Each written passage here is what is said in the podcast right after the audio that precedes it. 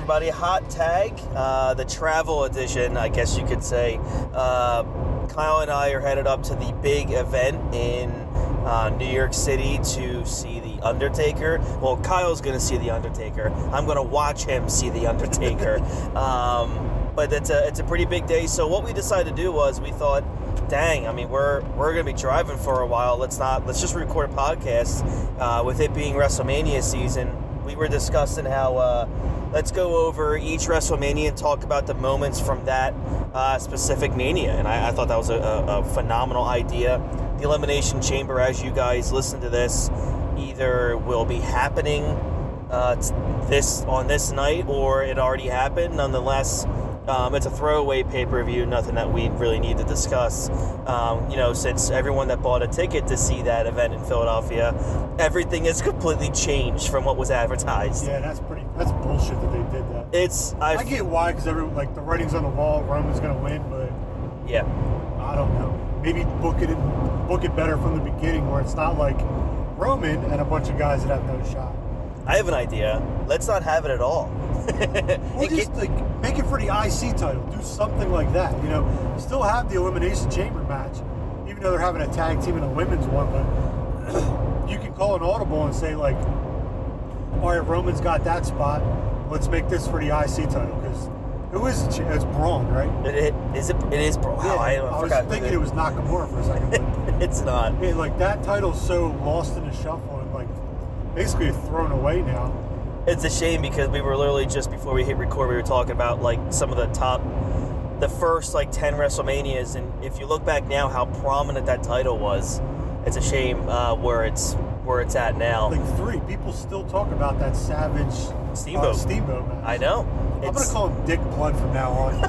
so I found out that's no. his real name. That's one of the greatest things I've ever heard. like I'm gonna go beat Dick Blood. his real name's better than his gimmick name. It's, it's insanity. um, oh, I couldn't believe when I heard that either. Um, all right, so what we're gonna do basically is we're gonna go through WrestleManias one through 35. Um, and we're going to talk about you know the, the, top moment from that mania and maybe anything else that pops into our heads uh, while, while, we're doing that. And like i said we are driving. So if you hear any background noise well one i'm sure it'll it'll pretty much be partially edited out which is great.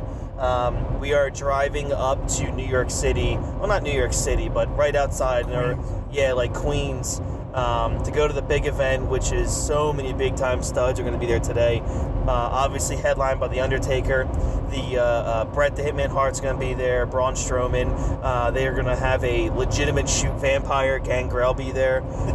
so that's it's going to be so. There's going to have some smoke shows like Lita. Uh, Deborah McMichael's going to be there. I, I, I had for a shoot, I had no idea she was even still alive. I apologize for that, but that was just me being honest. Um, but uh, yeah, we're going to go through 1 through 35 and we're going to kick things off, obviously, uh, with the one that started it all, which was WrestleMania 1, which was March uh, of 85. I wasn't even born yet, for those if you guys want to put stuff in perspective. I think Barone was like. I was one and a half. You were one and a half. Um, so, to tell you guys, we didn't watch the show. I did not watch a lot. No, uh, but I have watched the show about 15 times. Uh, but.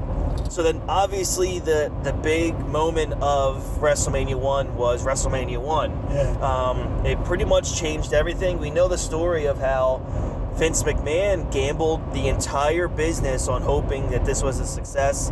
Um, there was no pay per view back then, it was closed circuit television. And what that basically means is, and I hear it, I heard it all the time growing up, and I had no idea what closed circuit was. Like, let's just say for us, we're, we're local to Philadelphia.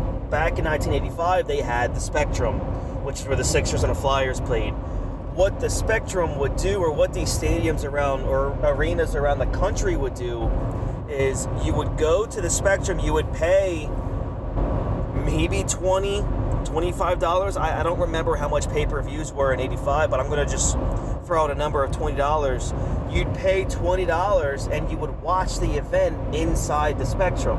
That was what closed circuit meant. There was no pay per view. There wasn't, you couldn't watch it, I believe, from your house until like eight, nine, ten months later, maybe a year later, when it came out on VHS. It's like going to the movies, but Bas- like a, right.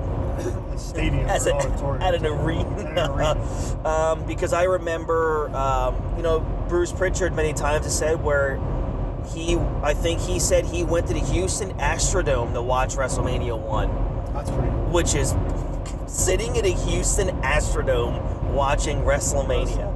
It's it's incredible. Uh, so. The main event of that match, obviously, everybody remembers, is, was Hogan and Mr. T versus uh, Roddy Piper and who? Orndorff. And wow, Paul Orndorff. That's right. And I think uh, It was a schmaz finish, right? they had um, Bob Orton in their corner, whose arm had been broke for 13 years. I think. up to that. Correct.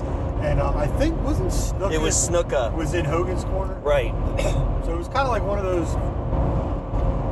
Get every star involved, yeah, I guess. they had to just like find a spot for people, I guess. And back then, Orton and Snuka were two big names. yeah. But um, but Chris and I were just talking about this before we started recording. Is uh, if you go back now and watch WrestleMania one, it does not hold up. No, it does the not. shows that I mean, the production value is nowhere near what it would be in the future. I like understand why it was you know 35 years ago. Oh, for sure. But uh, like the matches aren't as great, and it's just know compared to what WrestleMania has turned into. It's not a good show. Right, and it was uh, MSG, so that's gonna be a running theme every. uh, At the time, it was every ten pay-per-views. They'd be back, and that ended obviously at around right after WrestleMania 20. Uh, that was when, and then after WrestleMania 22 was when they started going into stadiums, and we'll we'll, we'll get into that. So that was WrestleMania one, um, obviously the one that started everything, um, and then WrestleMania two, we had an awful main event, Yeah. which was uh, Hulk Hogan and, and and Bundy in a cage match, big blue cage. Uh, and it was like eight minutes or something like that. It wasn't even that long. well, there's no match. way you can get more than eight minutes with King Kong Bundy back then. Um, so WrestleMania two, uh, I couldn't even remember anything else out of WrestleMania two. Yeah, Can gone you? Back. The uh, Andre and Big John Studd body slam challenge. I guess that was kind of like a cool moment. Yeah, But uh, and then and Andre throwing the money into the crowd before he oh, that's right. Heenan comes and grabs That's right. So then, uh, so okay, that would have been 86. So now, guys, I'm technically still not even in the world yet. Later on that year is when I enter this world, and you guys would be, you know, listening to me now, 33 years later. Um, so WrestleMania 3 is one that is probably to a lot of wrestling fans, maybe the greatest WrestleMania of all time. Probably a bunch of old school guys think it's one of the greater, the better WrestleManias. Because you have that was Hogan Andre one. Hogan, Andre, And then you had Steamboat Savage. And it was 93,000 people in the Pontiac Superdome. yeah. The Superdome. Uh, no, it was in the Silverdome in, in Michigan. And um, at that time, man, it was the largest crowd in the history of any, you know, professional wrestling event or entertainment event, really, um, in, in, in America, which is incredible to think about what pro wrestling brought. Who did, um, I'm trying to think, who was that? That wasn't Honky Tonk and Warrior, was no, it? that was a SummerSlam. oh, what was Warrior at Mania 3? I thought he did something. on the card? I, I thought he was. Um, I'd have to go If he check. was, it was probably a throwaway match. Usually, I'm on Wikipedia looking at things, but I'm driving, so. It's all right, yeah. Uh, he's been tasked to drive. Uh, so you, you we look at WrestleMania three, Kyle, uh, and that's pretty much the the pay per view, the WrestleMania that really made, to me anyway. That's kind of where we started to see uh, WWF become this global entity. That was Uh, like the big. I mean, Hogan had already had his run for a little bit, but Hogan Andre, if you look back and look at like what Pritchard and uh, Conrad talk about all the time, the ratings those guys were getting on regular TV, the business they were doing, like on normal house shows and stuff like that, it was. You got this new era of um, fans this new era of fans that were like all on Hulk, Hogan, and the old school people where Andre was their guy, and he's just been this giant monster for Mhm. the past twenty years, or you know, ten years or whatever. And it's like you know, it was that that generation's Rock, Hogan. You know, it was these two eras, two icons colliding type deal. And like you said, it really launched WWF into the next next level. It really did. And what people also don't realize is one, Andre had never lost. Andre had never even been slammed. Right. Yeah, on TV. Right on TV. Um, internet- but he hadn't been slammed by Hogan, brother. So he had been slammed by Hogan. Oh, had he? Yeah, if the, the great thing about back then is there was no internet. look these things. There's no up. disputing But things. yeah, I've seen. I saw a video where Hogan slammed Andre like four years before their match or something. Oh, in jeez. like you know a little town show or something like that. But, Everything's been ruined for me yeah, now. I also saw a video where Harley Race actually slammed Andre back. Son of a gun. Sorry to ruin your childhood there, but uh, yeah, the big storyline was Andre was undefeated for 15 years, had never been slammed, and could Hogan like he just turned on Hogan because Andre was a, a baby face Right, basically up until the lead of this match when he lined himself with Heenan. Right. I remember that when he ripped the uh, the shirt chain off Hogan in the snake pit. Oh my God, yeah. and uh, he scratched Hogan's chest and made it bleed a little bit, which was a, a cool visual to see. You know, I can't even imagine the size of his nails. no. so I, I actually to to kind of toot my own horn, which I, I don't do. Um, WrestleMania three was the uh, largest recorded attendance of a live indoor event in North America at the time, ninety three thousand one hundred and seventy three, which I, I'm sure. Um, uh, our friend Dave Meltzer would say there was only 19,000 people there. Um, that clown. The uh, the Did you event. see his Wrestling Observer Awards? I don't even want. I saw him. I don't even want to talk about it. I don't, we'll do that off. I, I, I couldn't even begin. Uh, he he hates WWE. WWE so much. a fucking passion. Nobody in America gives a shit about Okada No. or anyone in Japan. And I get like that's what he does is all of wrestling, stuff like that. But like, I don't know. Like, dude, if you can hate WWE, watch NXT then, and watch Adam Cole put on clinics every time he gets in a ring. Yeah. You know what I mean? It's How he had like five or six people ahead of Adam Cole just amazes me. Like And then- legitimately amazes me. listen. I love what Chris Jericho's doing. He was not the wrestler of the year last year. Like, if you take everything that should go into that, his promos are great. Right. What he's doing is great. His in-ring work is nowhere near where it should be. Yeah, but listen, pal, he was in a Tokyo Dome twice. It wasn't a Tokyo Dome, so never mind. but yeah, we'll get into that. Um, Fuck Dave Meltzer. Yeah, I agree. Um, the event is considered to be the pinnacle, obviously, of the 1980s wrestling boom. Uh, they had almost uh, 1 million fans watching the event at 160 closed circuit locations in, in North America. Um, and by the way, guys, this is 1987, so that is a ton of people. So think about that. A million people left their houses to go watch this show. Right. Like now, you get pay-per-view struggling to have people click a button on ordering. You know what I mean? Like at their own house. Right. A million people left their houses and traveled somewhere to watch it. Right. The WWF generated 1.6 million in ticket sales, and the pay-per-view revenues were estimated at 10 and a half million dollars, setting a record uh, for the time. The only WWE event with an official higher attendance was WrestleMania 32, which was held at AT&T Stadium, obviously in Dallas in 2016. Um, the record for the largest indoor event stood until January of 1999 when it was surpassed by a mass with Pope John Paul II in St. Louis, Missouri that drew 104,000 people. So pro wrestling almost beat the Pope, guys. so It took 20 years for the Pope to beat pro wrestling. it took 20 years for Catholicism to beat Vince McMahon. Hogan was beating Jesus for that. oh, don't ever tell him that. Which answers the age-old question: Who would win? who would win. Um, so just going through WrestleMania uh, three here, I'm looking at the matches. The first match was five minutes. The second match was seven. The third was three, four, four, six. I mean, there was. You didn't have even the Ricky Steamboat uh, match, uh, Savage. Savage match was only 14 minutes, Which back then was a long. which was a long time back then. And then Hulk, um, it took 12 minutes to beat Andre the Giant. Um, and if which you look, surprisingly got 12 minutes. I, I can't. I mean, Andre lasted Andre longer was- than King Kong Bundy. yeah, he was near death. Like his back was destroyed. Uh, yeah, it was. That was. Uh, um, I'm just looking at some of these wrestlers, man, just to see how many people are dead. um, so it's. um, so that was WrestleMania 3, and obviously that was kind of where everything really started to change for WWF. This was where. And I think the Hogan slamming Andre will be a WrestleMania moment forever. Like a top five moment. It, it has to be. There's nothing that I don't ever see beating that.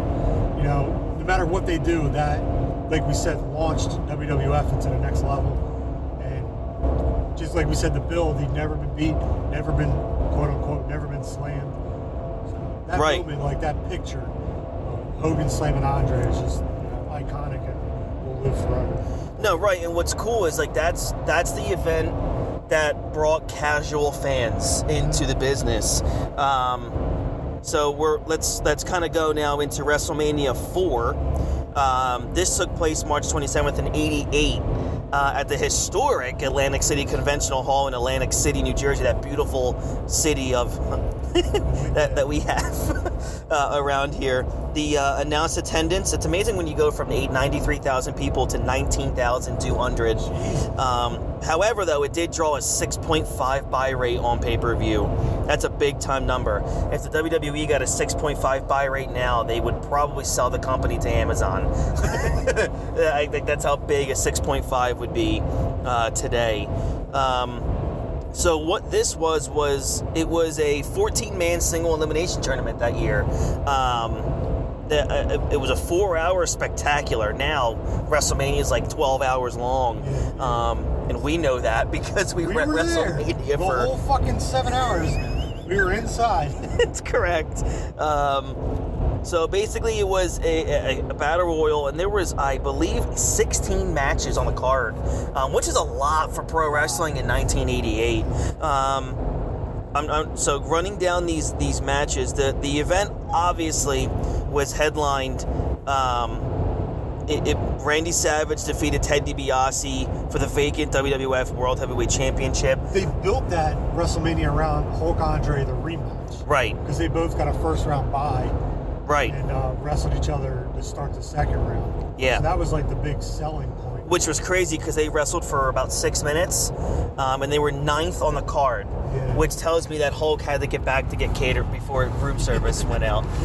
it um, was a bullshit finish if you watch it. It was a double DQ. So like they both hit each other with chairs. right. So why did the second person get DQ? I don't understand. know, like when you hit someone with a chair, the ref saw both of it happen. right.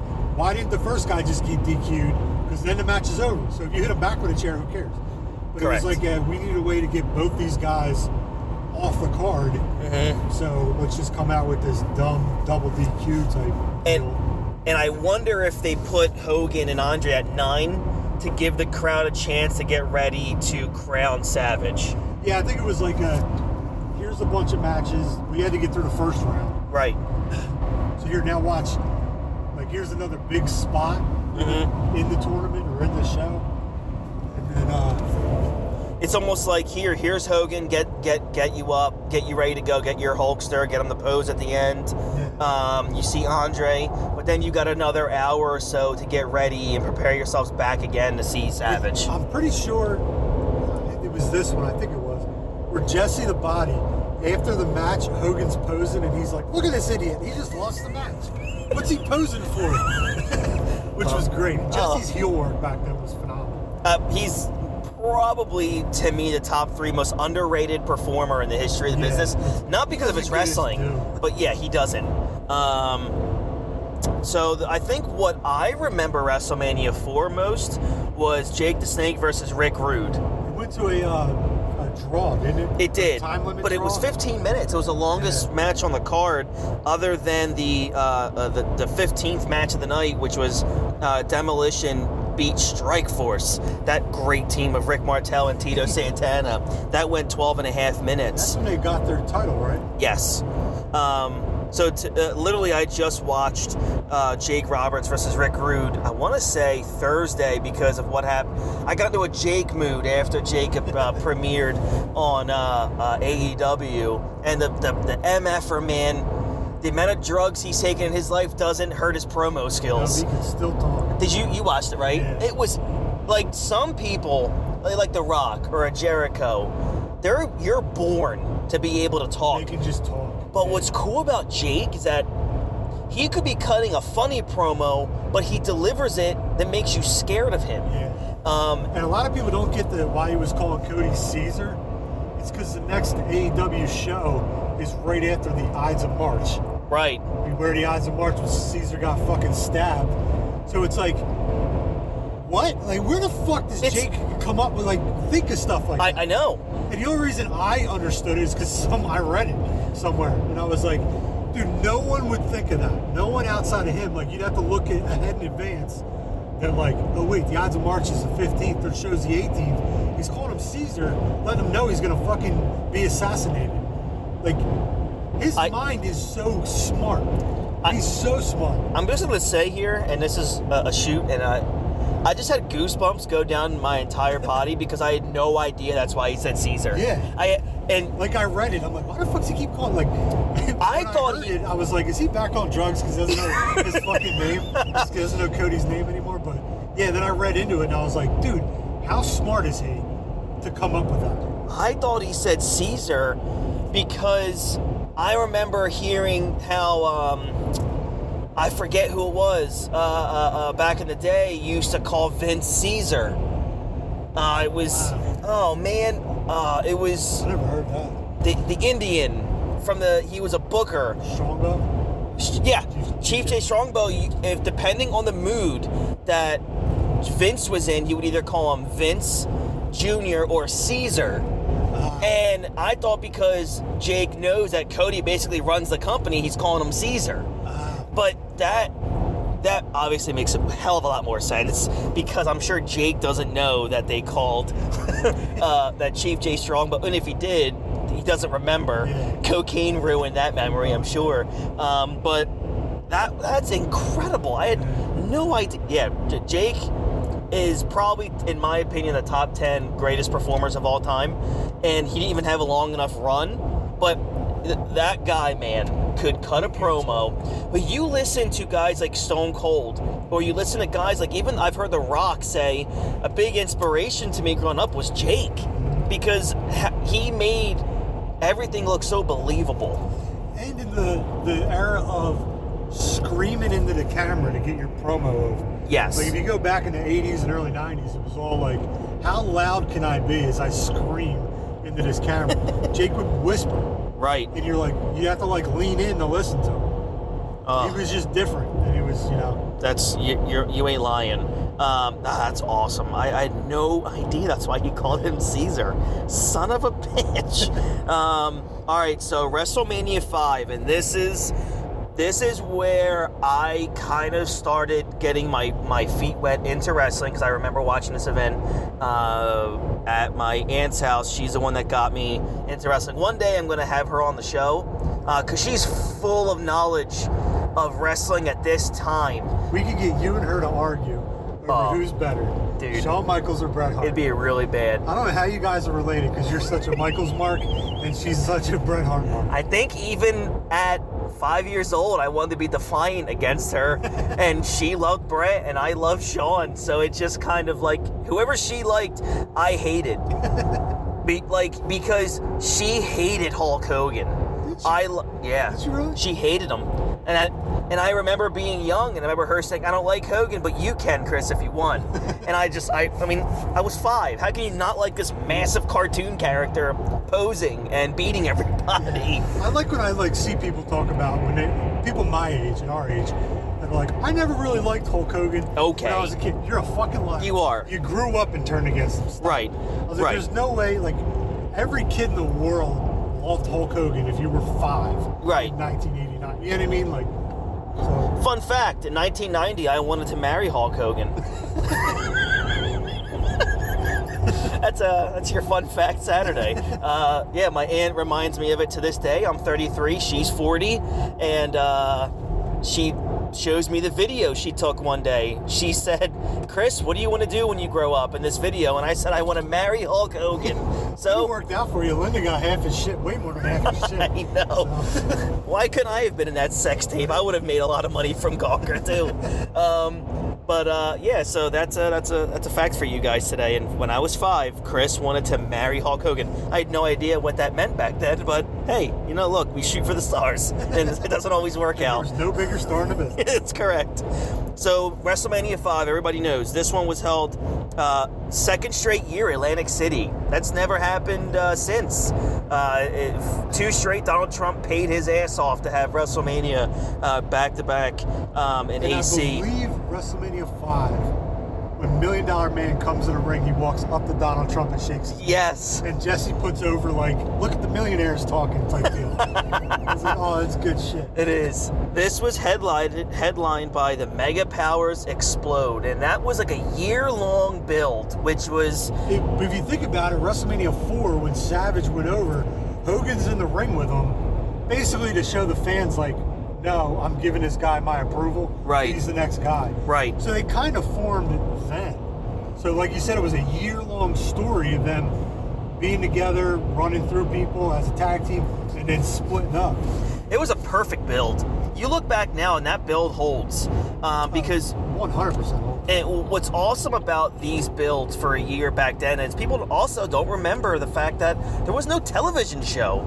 You didn't have a weekly television show like Monday Night Raw. You got Saturday night's main event, but it wasn't the same. It was every few months. Yeah, but it wasn't the same people every time either. Mhm. Where like, like I always remember the the Mega Powers and the Twin Towers when they officially split when they threw Liz through the ropes or they threw Savage through the ropes.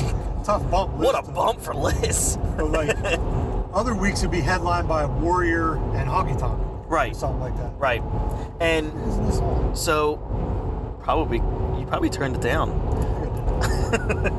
um, so what that's Mega Powers and that was probably Merge onto I-7. I, I want to say that might have been the biggest main event that that I mean okay Hogan Andre was Hogan Andre but you talk about a, a storyline I mean dude this was Randy Savage and Hogan in their prime and this is headlining a huge mania Yeah. um and this was when you started watching Take the exit. right Yeah, I started. To merge onto I-78. Sorry, we're listening. to it's fine it's fine But, it's uh, all yeah, I started watching like '89. Like I said, was like the big year I started getting it. Like I remember everything from the Mega Powers being together to break it up.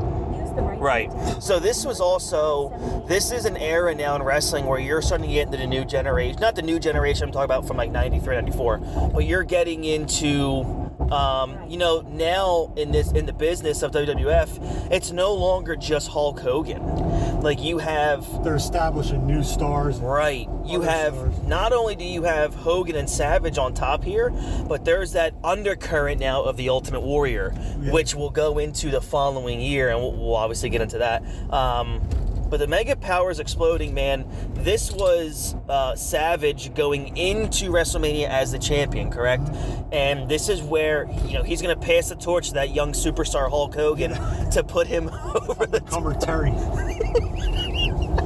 Um, so this is uh, uh, uh, this is the culmination of a year-long build where uh, Savage went heel, um, and Hogan now is chasing uh, for the first time in his career, really chasing a champion. Um, so Mega Powers Explode was WrestleMania 5. Uh, I go back now and I watch that. My favorite part about WrestleMania 5 is the opening that you hear Vince talking about the stars aligning. Oh yeah. um, and then he goes into Mega Powers Exploding. And then he does a better one next year when he talks about opening it up WrestleMania 6 with the Warrior, They, they have the stars. Like, like the horoscopes. Yeah. that was back in the good old days of Vince really getting into his Vince voice. Like, yes. The Mega Powers explode. Like all that. It was great. Oh, that's good stuff. Um, that was that was great. So WrestleMania. what I love about that, not to cut you off, is like No, it's fine. I just won't let it happen. Exactly. When you go like as a kid, all you heard was like this voice yeah. because Vince wasn't on TV really. Right. So I had no idea who he was except for being the announcer. He was like a voiceover guy and kind of an announcer. And now you grow up, and you're like, that was the fucking owner of the company Right. doing these things. You know what I mean? Where anyone else would be like, I'll find someone to do that, but he wanted to be like involved in stuff. I'll tell you what, man, and I'm being honest, it wasn't until like 96, 97 that I knew that Vince McMahon owned the company. One, again, we didn't have social media back then, and we didn't really have computers in 96, 97, where I could Google who the hell Vince McMahon was. Yeah. I just heard his voice. I was like, oh, cool. He's the announcer every week on Monday Night Raw and on pay per views. Like, I, I, I never got the, the, the 411 that, oh, like, that's the owner of this entire company. I had no idea. Um, for a while, I thought Jack Tunney was the owner of the company because I, I was just like, oh, all right, he's making all these big time decisions. Yeah, he was like the, the president of the company, like you know, you Listen, Google who he was, and he really had nothing to do with WWF. Nothing to do. He was like a promoter from Canada or something like that that they just put on air. right? the things you believe when you're Yeah, right. 10 years old, not even. Um, like, so WrestleMania 5 had Brutus Beefcake versus Ted DiBiase. Who? Uh, Brutus the fucking the barber. Fucking barber. um, Demolition to beat the Powers of Pain. Um, that was a oh, Brainbusters versus Strike Force. That must have been a good one. Um, Jake the Snake beat Andre. That was when uh, Big John Studd was a special guest referee. Uh, the Heart Foundation beat Rhythm and Blues. Rick Rude uh, defeated the Ultimate Warrior I for the that. Intercontinental title. because he uh, he reversed something, and going back throwing rules out the window. Warrior's legs were under the rope, and Heenan grabbed onto his feet and held him down, so he couldn't kick out of it. So like, and I remember Jesse the Body going, "They outsmarted him! They outsmarted him!" but his feet were under the rope, so it shouldn't have counted anyway. Like, That's you know, right, that's the right. ref strategically placed himself where he was looking the other way. Yeah. Oh, that's amazing. Um, all right, WrestleMania six. Um, at this point, this era of rest WWF is at a fever pitch, and now you're bringing in. Now you've somehow convinced Hulk Hogan to put over the the, the, the, the most maniacal pro wrestler I've ever Yeah. You know studied. but at the time, At the time, he was Hogan was doing a movie too, wasn't he? Going away to film something. yeah. What was he doing? Santa with muscles or something like that? Nah, that was late. I think it was uh, Was it No Holds Barred? No Holds Barred. No- yeah, I think it was No Holds It's on Netflix right now for free. Yeah, watch and it's that. yeah, it's you- fucking terrible. but I Um, watch the whole thing every time. It's, it's nostalgia. Um, oh, you also have the shirt, Rip 'em. Rip 'em, Must yeah, be the coolest that. shirt of all Yeah. time. Um, so you you go from a 19,000 seat arena in WrestleMania 5, WrestleMania 6, the Sky Dome, baby, in Toronto, 67,700 people um, to see uh, uh, the Ultimate Warrior uh, get his moment now on top to have Hulk Hogan pass the torch to him. Which was they booked it as champion versus champion. Right. Warrior was the Intercontinental champion. Right. And if you think back, like, the fuck was Hogan gonna do with the Intercontinental belt? he, you know what I mean? Like, Looking back now, you go, yeah, there's no way. yeah, the writing's on the wall. Yeah. Even though as a kid, I was fucking killed me to watch Ultimate Warrior pin my man. but uh, Were you a Warrior fan? I liked him, but because he was a good guy. Oh, and he I was see. a cartoon character. Right. But Hogan was, you know, the number one wrestling guy ever. And as what was that? What was that? Ninety. 90. So I was five, turning six. Still, Hulk Hogan was, or no, I was six, turning seven. Okay. I will say, fun fact again for everybody. This was the very first year that I vividly remember becoming a wrestling fan. This was my first uh, big event that I watched. Um, I went to, I was allowed to one, have off the next day from school. And so thanks, mom and dad, for that. And I went to my aunt's house, and she ordered the pay per view, uh, and that's and I and I watched WrestleMania six live uh, on on pay per view Dude, I watched it at Derby's, bar in Riverside. in Riverside. Dave, I remember, yeah, I remember Dave. Uh, absolutely. he used to get. Rest in peace. This is how big wrestling was. He, yeah, Dave was one of the nicest people ever I've ever met. Yeah, one of the best people I've ever. I, good dude. I love that guy. um, wrestling was so big, like this dive bar in Riverside used to get the pay per view. Oh, it's so like I remember going there and watching it, like at a bar as a six year old. Wow. I'm in a bar watching fucking wrestling on TV. So And I awesome. was broken hearted at the end. what a waste of time this was. Um, Straight. I'm assuming so. Yeah. So. Never been to this. This is tough. Oh my God, look at this. What is Step on that this narrow? Um, Welcome to New York. yeah, I know. Uh, so yeah, I remember. I mean, I remember my aunt going all out. She would. We. Uh, okay, my aunt. So if I was four, my aunt was seven plus four is what eleven. So my aunt was eleven. Um, so my mom, mom, uh, was the one that went all out. Like she made homemade meatballs. She they ordered pizza. Like it was a wonderful night to be a four year old. Um, and I remember just being dropped off at like six o'clock at night, and we ate, and you know, my my mom set everything up downstairs, or no, we had the living room for four hours. It was great, and I had all the, the little wrestling figures there to play with, and um, my aunt had bought me a, and I'm sure she not okay. My aunt didn't do it. She had my my mom get me like a Hulk Hogan T-shirt because I'm sure Nancy hated it at the time because she hated Hulk Hogan. Um, so that was that was so much fun, and I can't believe I remember this because this was actually before I turned four because I turned four that November. Um, uh, but that was just a huge moment uh, for me, and this is basically where I, I pick things up in terms of, of wrestling, and it's obviously been 30, 30 years. Yeah, 30 years this year. This April will be 30 years that I've I've been watching pro wrestling. Um, Continue on so th- this was a, a, a huge, huge pay per view. Uh, just looking at some of the matches on here, this was the wow another toll. Man, New York really gets you, man, Yeah, with it's like these tolls. seventeen dollars. Oh my god. Well, it's okay. I'll, I'll Venmo you like two fifty.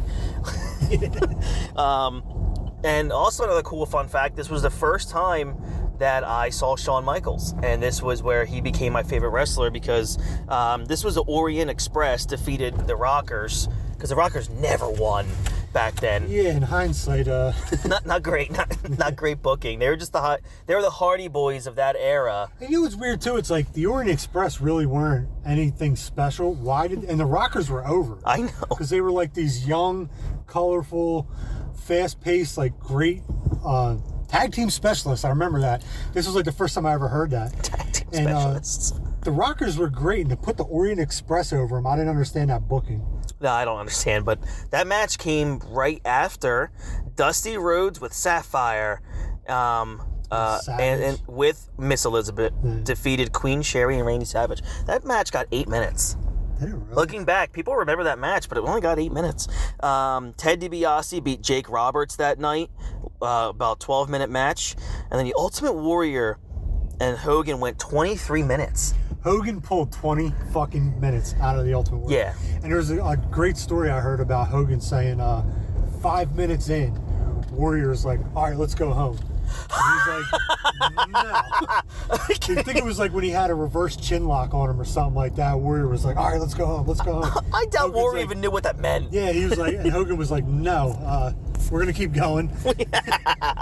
And Yeah, he six- actually pulled a good match out of it. Like, it was actually a good match if you go back and watch it. Oh, for sure, absolutely. I I, I enjoy the entrances For- that night. Oh, yeah. For who was in it, too. Like, yeah, Hogan, like we've seen in Japan, Hogan could work his ass off, but in WWF he didn't need to and he didn't have to. right. And Warrior couldn't really work, but Hogan pulled something out of him that night, man. This is the third toll within like half a mile. Yeah, It's insanity, this bill's man. gonna be fun. Whatever. You're meeting the Undertaker. I am. when people ask how much it costs, I'm gonna tackle them fifty dollars. Um, so then we go to uh, uh, we go to WrestleMania seven now, and this is uh, where Savage and, and Liz reunite, right? And this was a big deal. And um, let me go. I have to pull up the information on that one real quick. Um, so yeah, so this was March 24th of 91. This also this the main event of this was Slaughter versus a heel Sergeant Slaughter uh, going up against Hulk Hogan. Um, this one was in L.A. Only 16,000 people. Um, Keep left onto so I'm trying to go through this match this as well. was when, if you remember, at the Royal Rumble, Slaughter took the belt from the Ultimate Warrior, and I'll never forget Savage crushing Warrior's head with that scepter. oh my God! yeah. That's one of the stiffest fucking shots because it doesn't like it's gimmicked, but it doesn't sound like it was gimmicked that well. And it's just like hard plastic on his fucking head. So here was the, the the cool story that came out of this actually this is WrestleMania 7 was originally scheduled to be held at the LA Memorial Coliseum but the WWF decided to move the event uh, adjacent Los Angeles Memorial Sports Arena. The WWF stated reason for the venue change was that it had security concerns in wake of Sergeant Slaughter's portrayal of the Iraqi sympathizer during the Gulf War. Um, talk about heat, pal. I remember him telling a story about how remember when he burnt Hulk Hogan's shirt on I think it was Saturday Night Main Event, like he was being interviewed and he lit his shirt on fire. yes. They said he said Vince wanted him to burn the American flag. Oh, and I he remember was that. like, no. Yeah, Like, definitely am not. not doing that. He's like, but let's take the next closest thing that was considered Americana, which was Hulkamania. Right. Smart move on his part because he would have been fucking killed forever. Oh, he would have been shot on scene. Yeah. Um, so this was actually dismissed by outlets such as Slam, which is in Canada, uh, the ESPN of Canada at the time, chalked up the venue change to poor advanced ticket sales and the company having difficulty filling the estimated 100,000 seats available. Uh, according to Bruce Pritchard, both were accurate statements, actually. In his podcast, uh, Pritchard said that even if the WWF had sold out the Coliseum, the scope of the event was too large for police to ensure its security. Um, Pritchard explained further in an interview with kayfabe commentaries that the WWF would have to have had foot would had to have foot the bill for the entire uh, for the entire amount of security necessary to keep wrestlers and fans safe from potential issues, um, citing both the possibility of an outside attack and the crime rate of the surrounding neighborhood. Um, Crazy how real wrestling was back then. I know it's so real. Iraqi sympathizer. Yeah, It's entertainment, but everyone still took that shit seriously. it's that's insane. I didn't know that. I, I didn't know that story that they wanted to go in the Coliseum. You know what's funny if you did that now, if they had like an ISIS sympathizer, which they would never do, but if they did, like you'd have all these social justice warriors bitching about it online, but no one would ever do anything in person. Back No. then, they're like, we can't get enough security to ensure no one's going to jump the guardrail and attack this guy. I know that's so good. Different hers, man. Right? Crazy. Uh, this match, actually, you know, for the first time, the Rockers won. They beat uh, the Barbarian. Uh, we saw what else? Barbarian and Haku. This was Haku. Uh, yeah, the Barbarian Haku. Uh, Which in real life oh, oh, would that would never fucking happen. no, only in wrestling. Uh, the Nasty Boys defeated the Hart Foundation. Uh, that was a, for the tag team championship. Wow, that was a bad move. Um, the Ultimate Warrior. This was um, this was what basically this was what the pay per view was actually known for, which was a 21 minute match between the Ultimate Warrior, uh, who defeated Randy Savage in what was supposed to be a retirement match, um, but everyone remembers this match is where you, you saw, um, although Savage lost the match, he gained back um, Miss Elizabeth. Uh, which was such a massive moment. Yeah, that's uh, the for, moment out of that pay per view. yeah, it was a huge moment at the time for pro wrestling. Um, I have no idea, actually. I think I'm supposed to go that way. Oh, well, it all kind of. No, I don't think so. It doesn't look that way. This isn't moving. Oh, well, that's always a positive. Um, Hogan. Wow, Hogan got 21 minutes out of starting.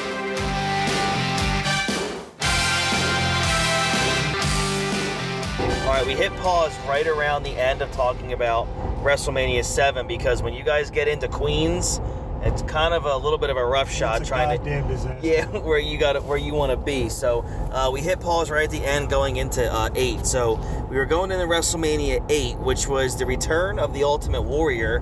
Was that after he held Vince up for more money? No, that was after the. Uh, That was. That was right before the um, match made in hell. Oh, that's right. Yeah, that SummerSlam asked Vince for like, was it like, 250 grand? Yes.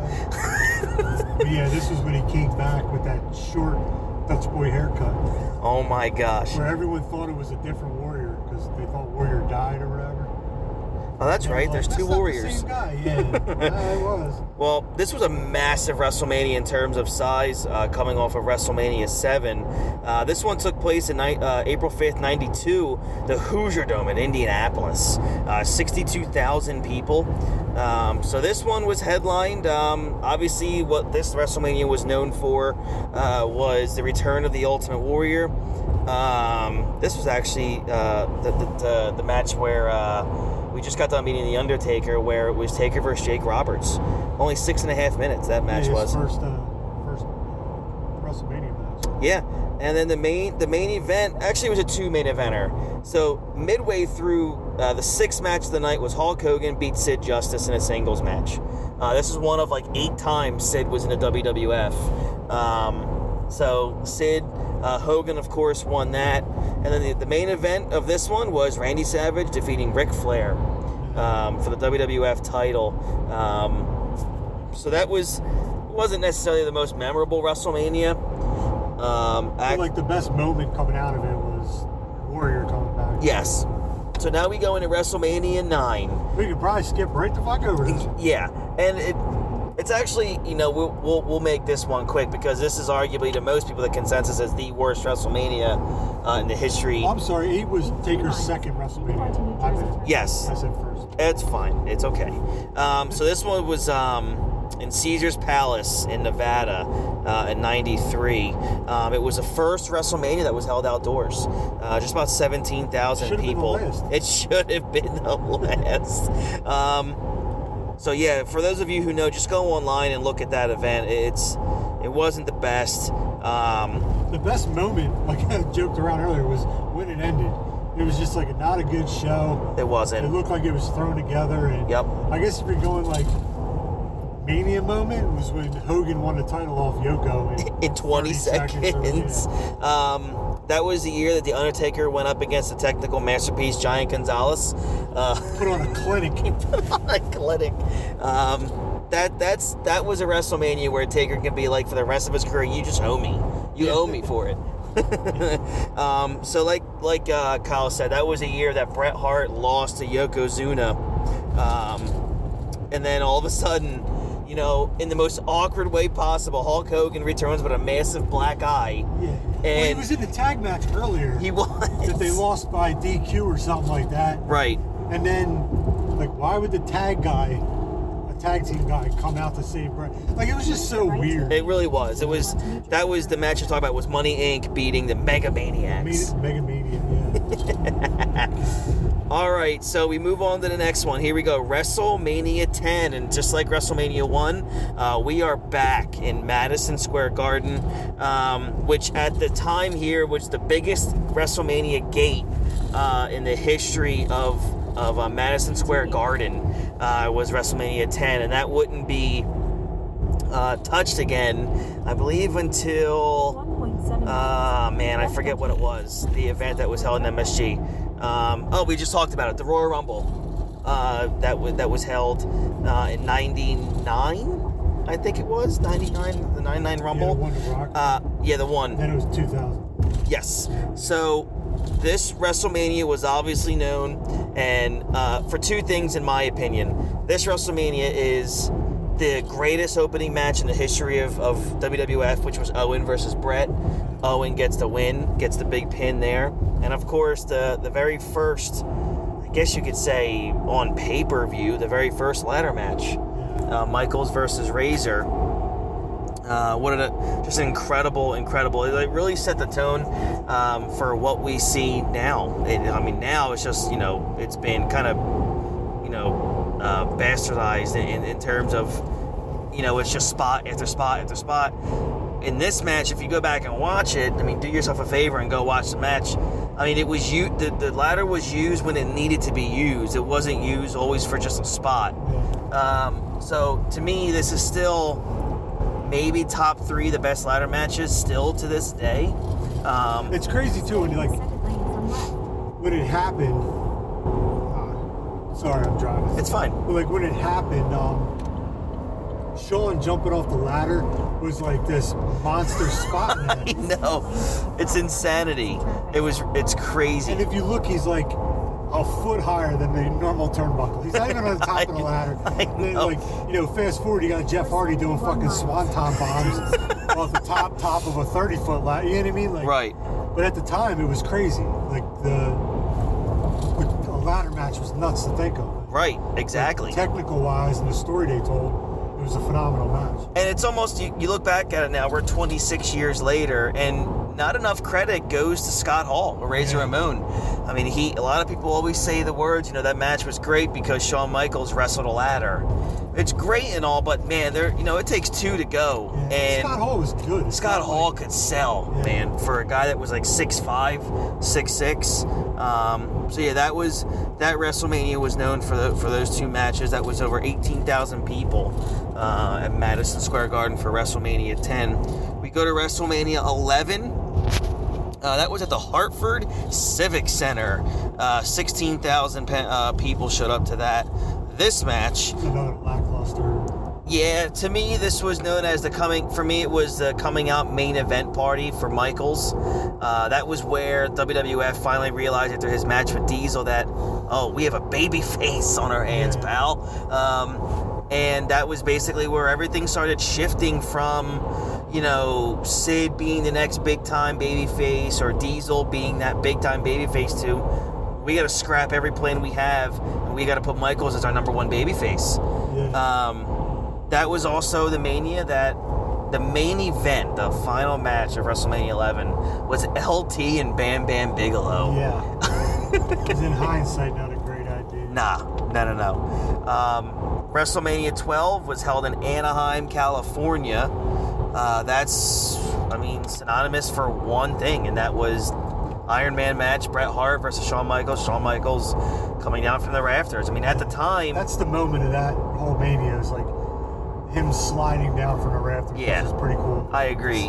It- and that was also this was people also don't remember this was the comeback the third comeback i guess you could say the second comeback for the ultimate warrior he squashed one triple h right. at wrestlemania 12 um, i forget who uh, undertaker wrestled at that one let me see oh he defeated king kong bundy King Kong Bundy, yeah. Another one where he's Vince him. yeah it's Vince him for that one as well Like, I'll wrestle Bundy 10 years after his prime. Um, so WrestleMania 12, we talked about that obviously. So next one was WrestleMania 13. Um, now we're pretty much, I guess you can say, in the very beginning stages of the Attitude Era here.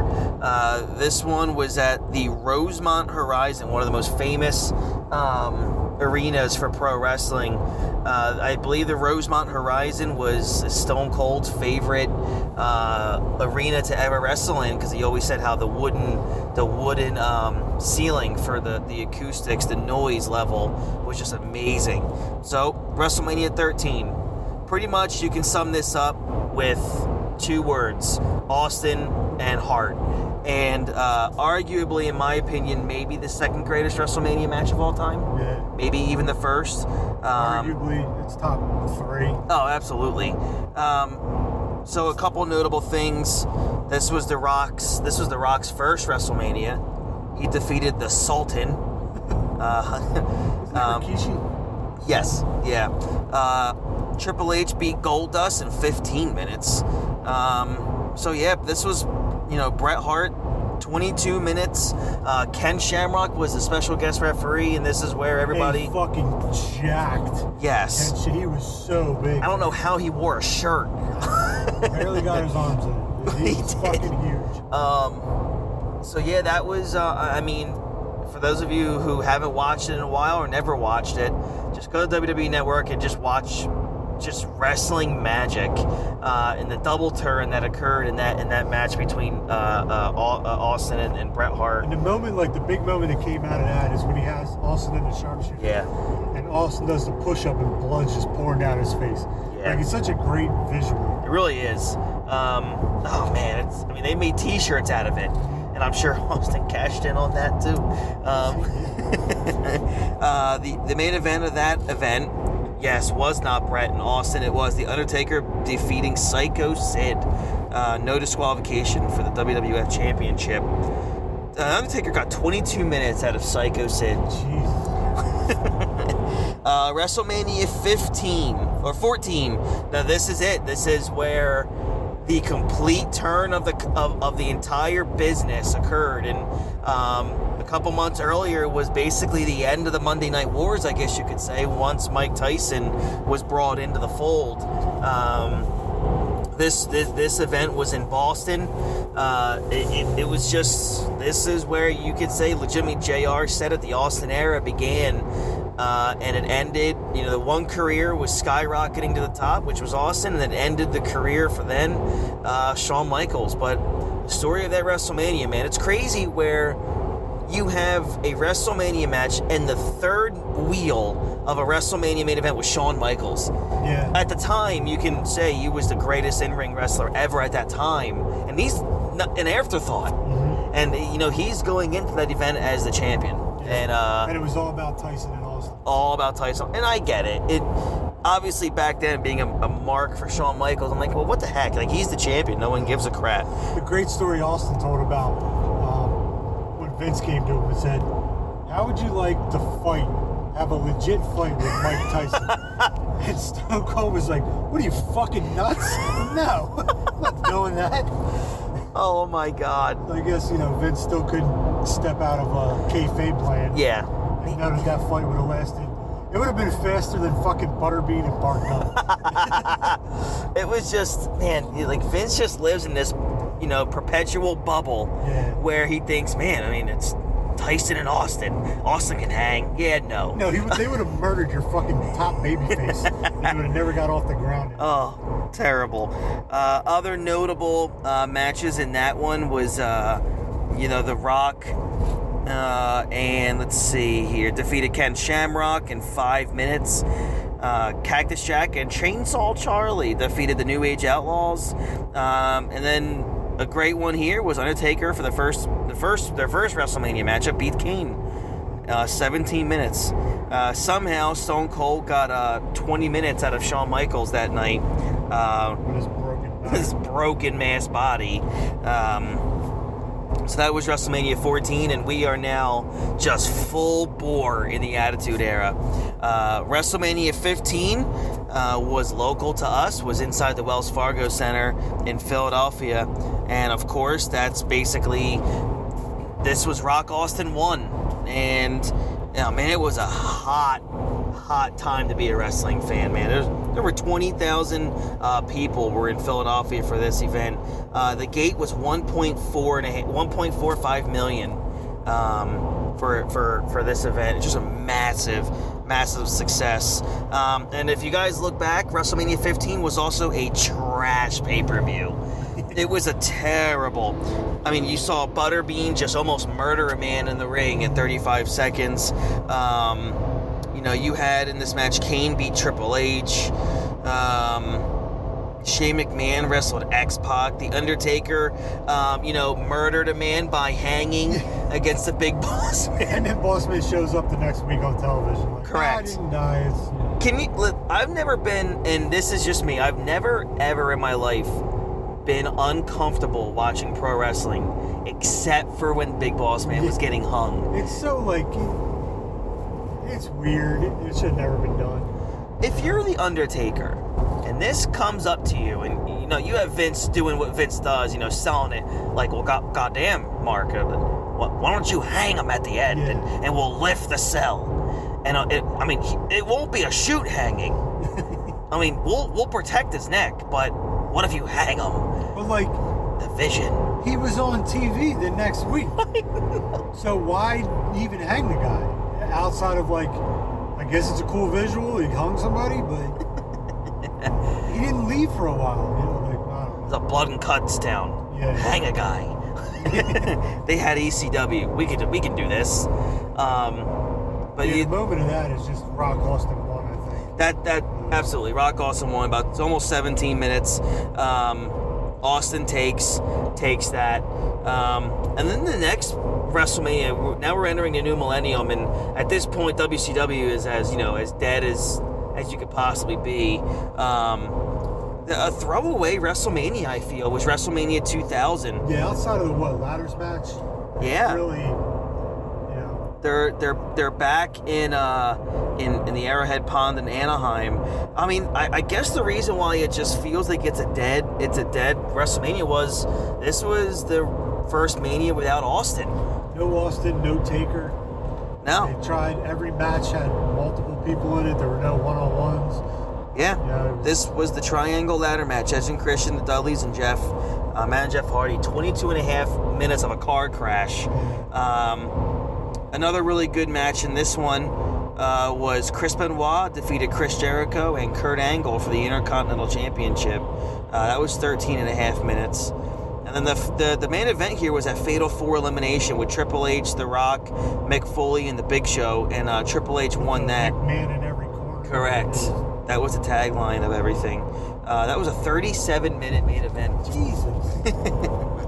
Um, and then we go into the, man, you can almost say the coup de grace of pro wrestling, of the industry. WrestleMania 17, uh, April 1st, 2001, 68,000 people inside the Astrodome. Um, dude, this event grossed $3.5 million at the gate.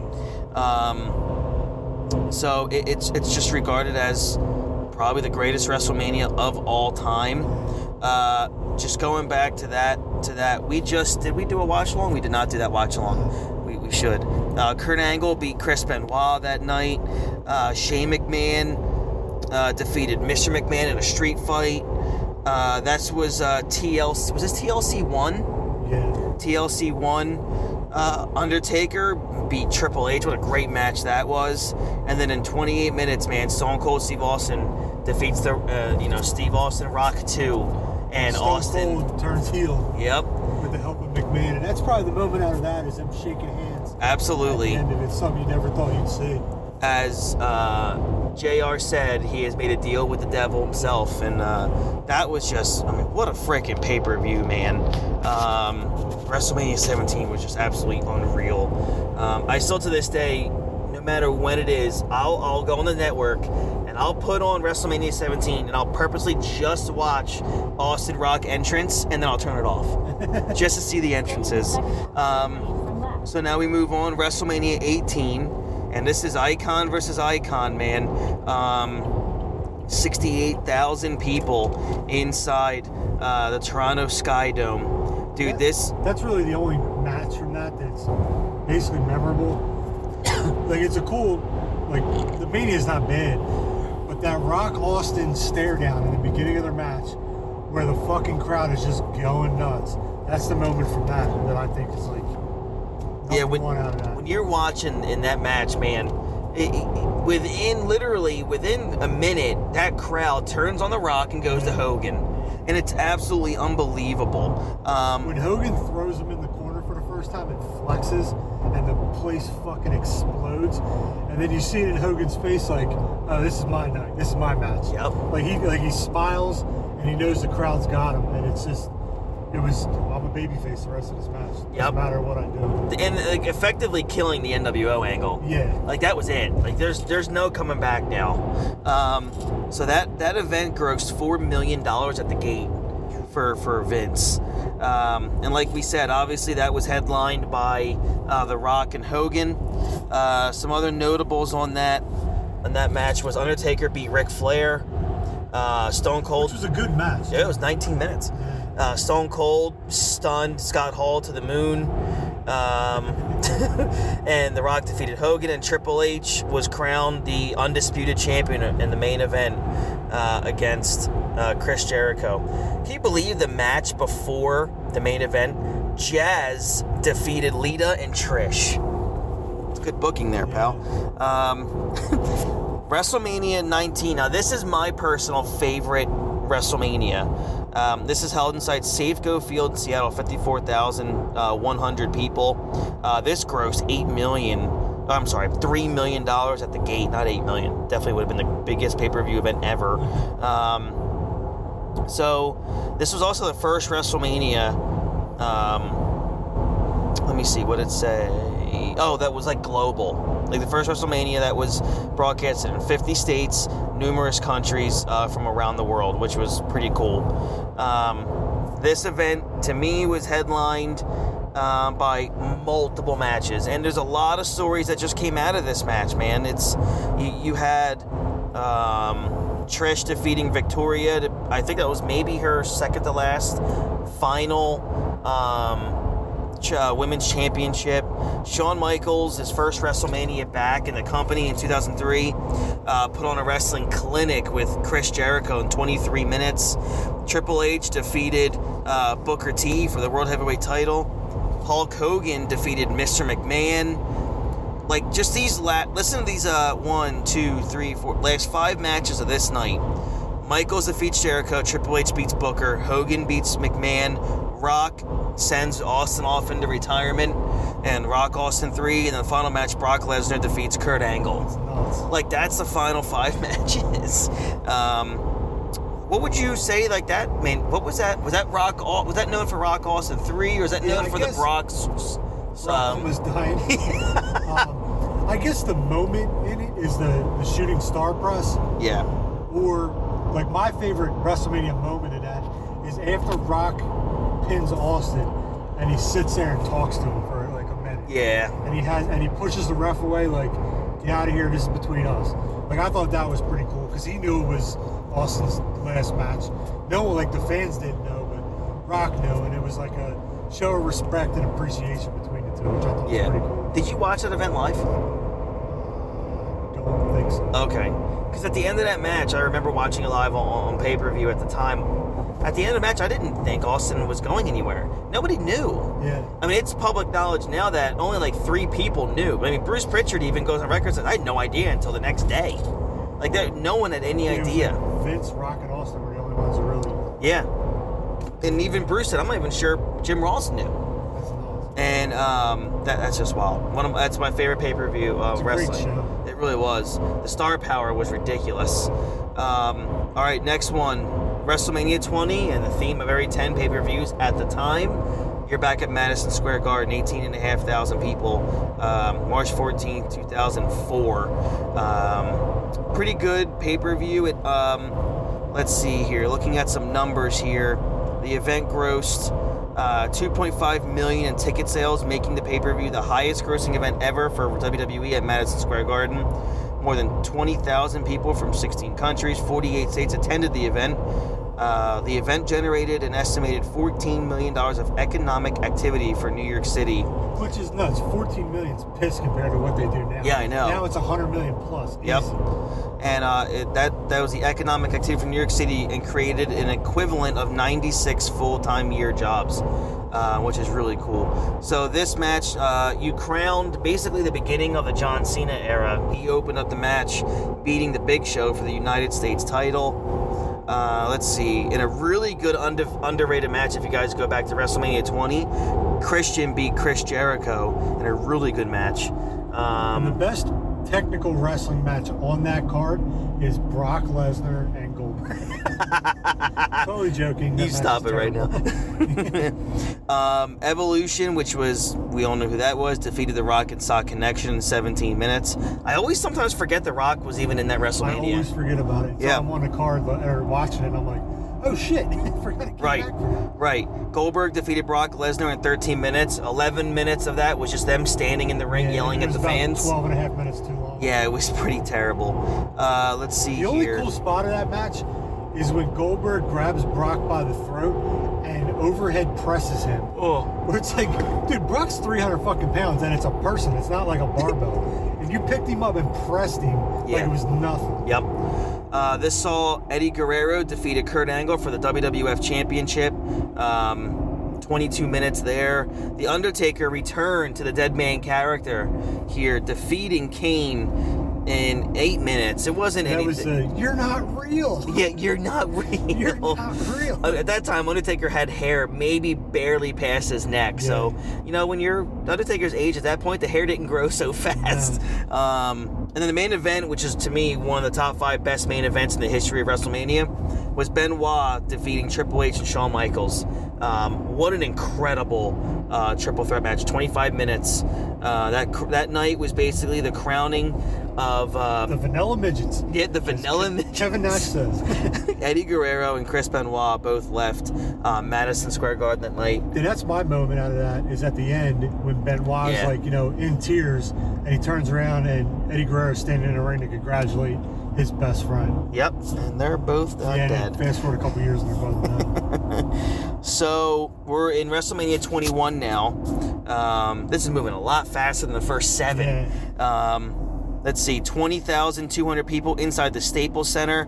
Um, I believe this is the second to last arena show.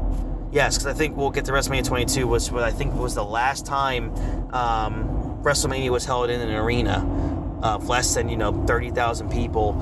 Um, so this was uh, obviously at that time they were doing Raw versus SmackDown. So this was you know one of the first joint WrestleManias here.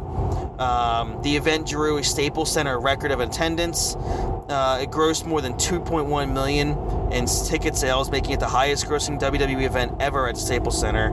Um, so this this uh, pay-per-view, there's a lot of really good ladder ma- uh, ladder matches matches on this card. I believe this was the first ever Money in the Bank ladder match. Edge took that. Which is funny because Edge didn't want to be in the match. And Jericho was like, You fucking idiot, you're winning it. like, what, what are you doing? That's funny. Um, Undertaker beat Randy Orton, in a very underrated match. Very, Um, the build to that match was phenomenal. Right. And my favorite match in the card was Kurt Angle beating Shawn Michaels. Uh, they went 28 minutes. Uh, if you guys like professional wrestling, that's one of the top, you know, 10 matches you want to watch. Uh, Kurt Angle is just a freak. Um, this also uh, was John Cena defeating JBL for his first WWE Championship, uh, the undisputed title at the time. Um, and then uh, just a phenomenal main event. Batista going over on Triple H for the World Heavyweight title. build to that was great. The build was amazing. Um, so And what yeah, was, what's cool about that is Batista beat Triple H that pay per view and the next two in a row, yep, which was like, and Triple H said in an interview, he's like, no one would have thought he'd go over me three times in a row. yep. And they just built him up to be like, you know, this monster, which he was. But it's all right. Hunter, you know, he buries everyone. Yeah. Yeah, he has lost the most pay-per-view matches of any star in the history of wrestling, but he buries people.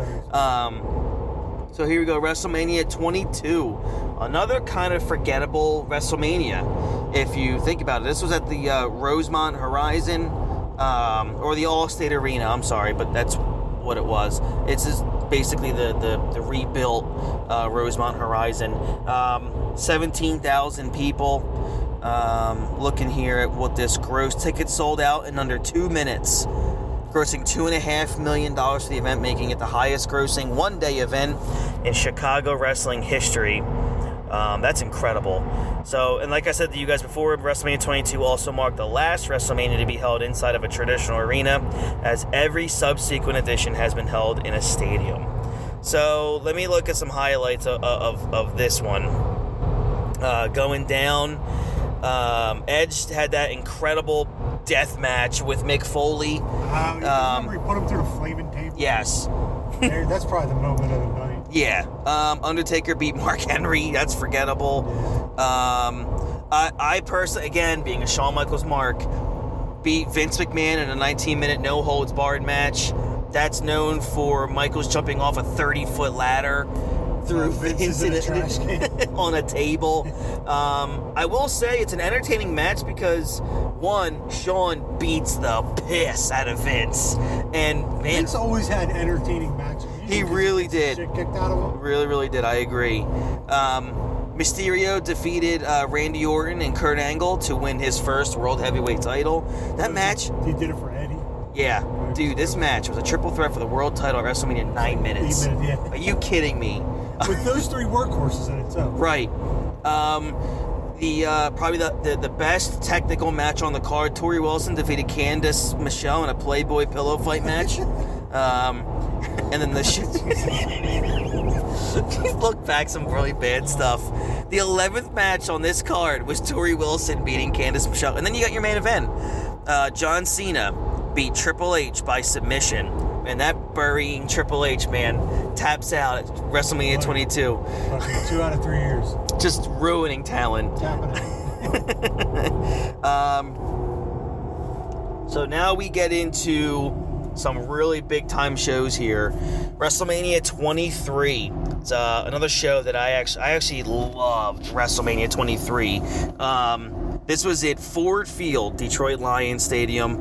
Uh, 1.2 million dollar buy rate, which is a big time for pay per view. 80,000 people sold out. Um, let's see some info here.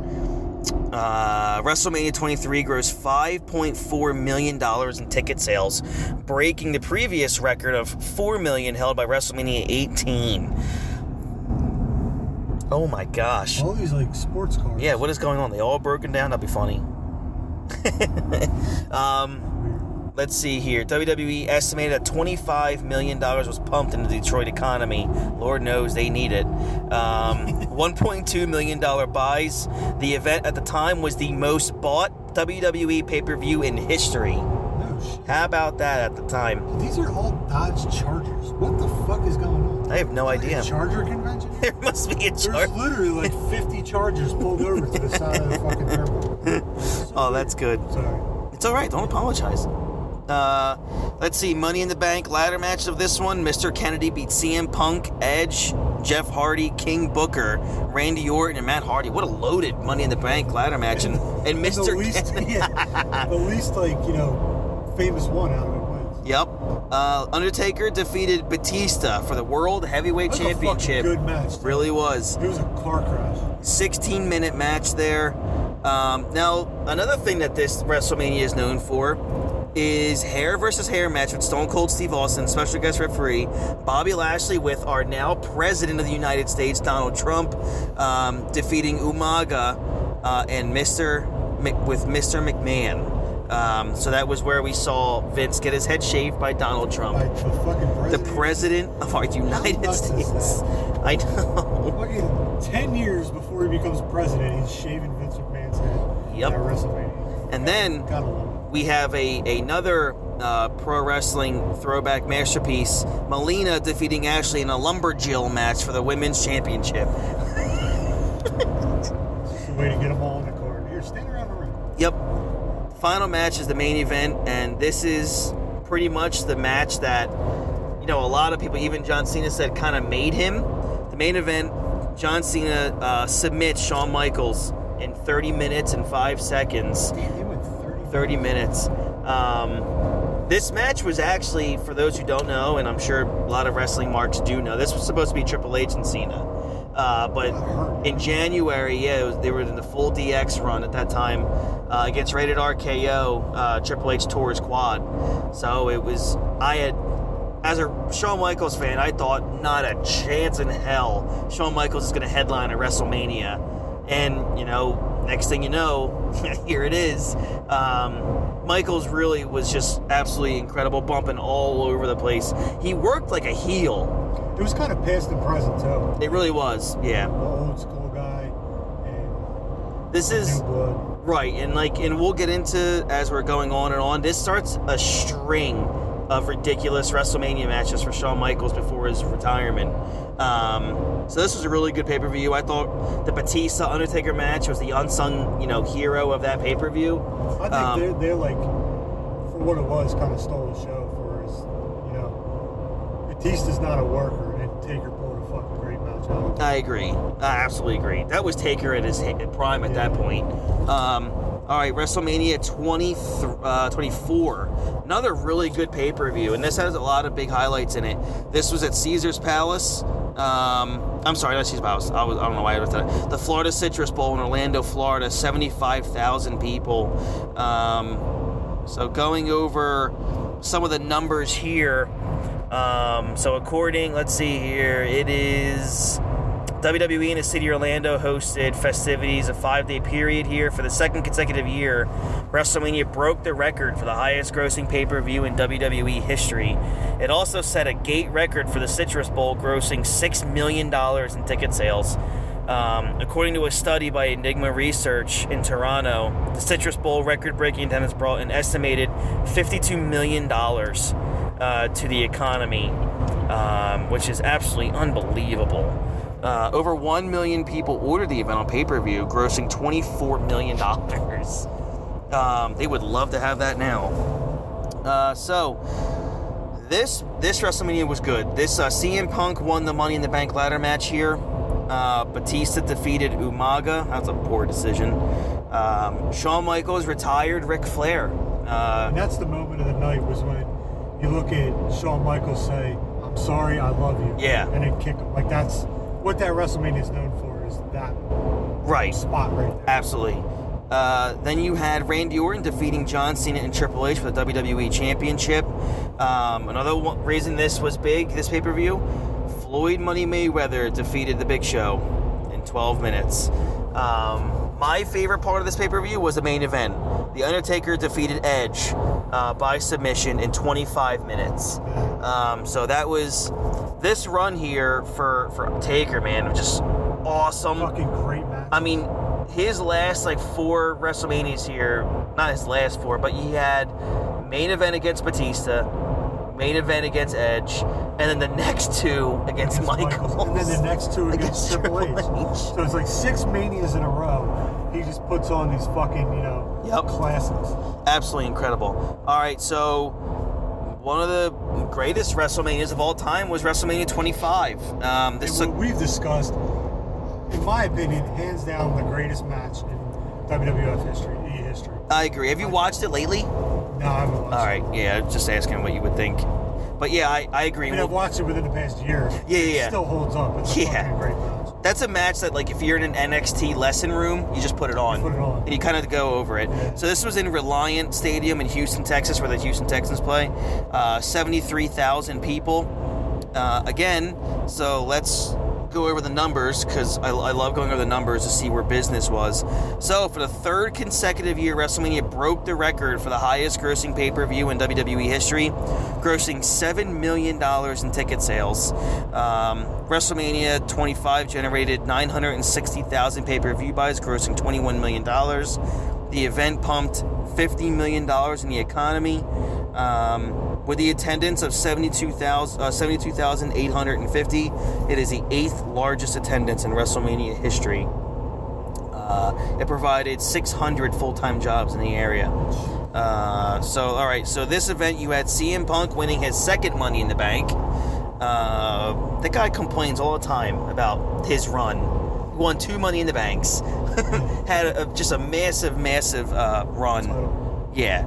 Chris Jericho defeated Jimmy Snuka, Ricky Steamboat, and Roddy Piper. That match actually spawned the return, I guess you could say, of Ricky Steamboat. Yeah, like you watch that match and Steamboat and Jericho go for a couple minutes, and you're like, dude, Steamboat can still work. And Jericho said, he's like, what you don't see is we worked house shows for months. Yeah, Like he was like, we had matches like that every single night. incredible. So then you had Old uh, Dick Blood. That's good. Um, so in 30 minutes and 45 seconds, The Undertaker defeated Shawn Michaels. Um, just uh, like Kyle said, and like I've said, I think it's the greatest WrestleMania match. It might be the greatest professional wrestling match I've ever seen. Um, I might just watch it again uh, uh, tonight to just go back and like you talk about. You're telling you've now told basically a, a seven or eight months consistent story that was played out perfectly on television, and then you go into this match and like everything that encompasses what a professional wrestling and entertainment mat or storyline and a, a match should be played out in 30 minutes. And the fact that they had a feud that started 12 years earlier. Exactly. You know, 13 years earlier, Yeah. which is nuts. it just it just worked. Um, those two could have ten matches and they would all be great because of the chemistry they had. Uh, John Cena defeated Big Show and Edge uh, for the World Heavyweight And Championship. the spot of that match is when Cena picks up Oh, Big Show and Edge at the same time on his shoulders. Yep. Which is like it's only for a second or two, but he has 600 plus pounds on his fucking shoulder, which is nuts. yeah, he's a mutant. Cena's an absolute mutant. As shit. Yeah. The main event of that match of that evening. It's amazing how we go back to WrestleMania 25. There were nine matches. There's double that now at WrestleMania. Uh, Triple H defeated Randy Orton. Um, like one of the most forgettable main events because Taker and Yeah. Michaels fucking stole the show. I know. That match went 25 minutes. It was a singles match. Um, had Triple H been counted out or disqualified, he would have lost the title. So, man, that main event of the entire evening. And 25 minutes, and no one could remember that that match even occurred. Um, so, all right, moving on. Tw- WrestleMania 26 was actually it's a WrestleMania that I don't watch because it was the last WrestleMania of Shawn Michaels. Um, it's a great match between them. I've I've watched it a lot, but now it's really hard for me to go back and watch it because I know it's the end. Um, so this was uh, March 28th in 2010. This was at the University of Phoenix Stadium um, in Glendale, Arizona. 70, just over 72,000 people. So looking, um, looking here at the some monies generated 885,000 pay-per-view buys, grossing. It's so funny. This had 885,000 pay-per-view buys. I just read yesterday that the uh, uh, Revolution, the uh, AEW pay-per-view, had uh, 19,000 buys, and That's people it? call it a success. Yep. The show's great. Right, That's the show's terrible. great. I know. Um, see, it grossed $50 million in revenue, uh, $5.8 million in ticket sales. So that's that's another huge gate for WWE. Um, going through the event, Randy Orton defeated Cody Rhodes and Ted DiBiase in a triple threat match. Jack Swagger won the Money in the Bank match. Uh, in 12 minutes, Triple H defeated Sheamus. Uh, let's see, another singles match, Rey Mysterio beat CM Punk. And uh, in a an absolute Matt classic no holds barred lumberjack match, Bret Hart defeated Mr. McMahon And a t-shirt, in a t-shirt and jorts shorts. that were like faded. Oh god, it was so bad. We saw him today. Fashion has gotten much better. Yes. Uh, Chris Jericho defeated Edge for the World Heavyweight Championship. I didn't know that. I'm gonna have to go watch that match. 16 minutes. Forgot about that one. Yeah, I, re- I really did too. I forgot about this one too. John Cena defeats Batista singles match for the WWE Championship. Dude, when I go back and watch WrestleMania 26, I just skip to the end and watch. Yeah. That's you don't watch. That's the The- only one I watch. no. Uh, the Undertaker defeated Shawn Michaels, no disqualification, streak versus career match, 24 minutes exactly. Now, the spot that I remember on this is two things. One, Michaels gets tombstone on the outside of the ring.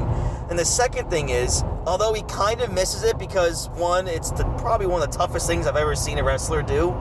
Guy is 45 years old in this match and does a moonsault from the ring across the friggin' mat through the announcer's table. And, I mean, lands on Undertaker's legs, but I really don't know how you could have landed that anywhere else. By the way, you have to stand on the on the corner, but you know, thank God that was Undertaker's knees because if that was the other way around, he would have had kneecaps in his face.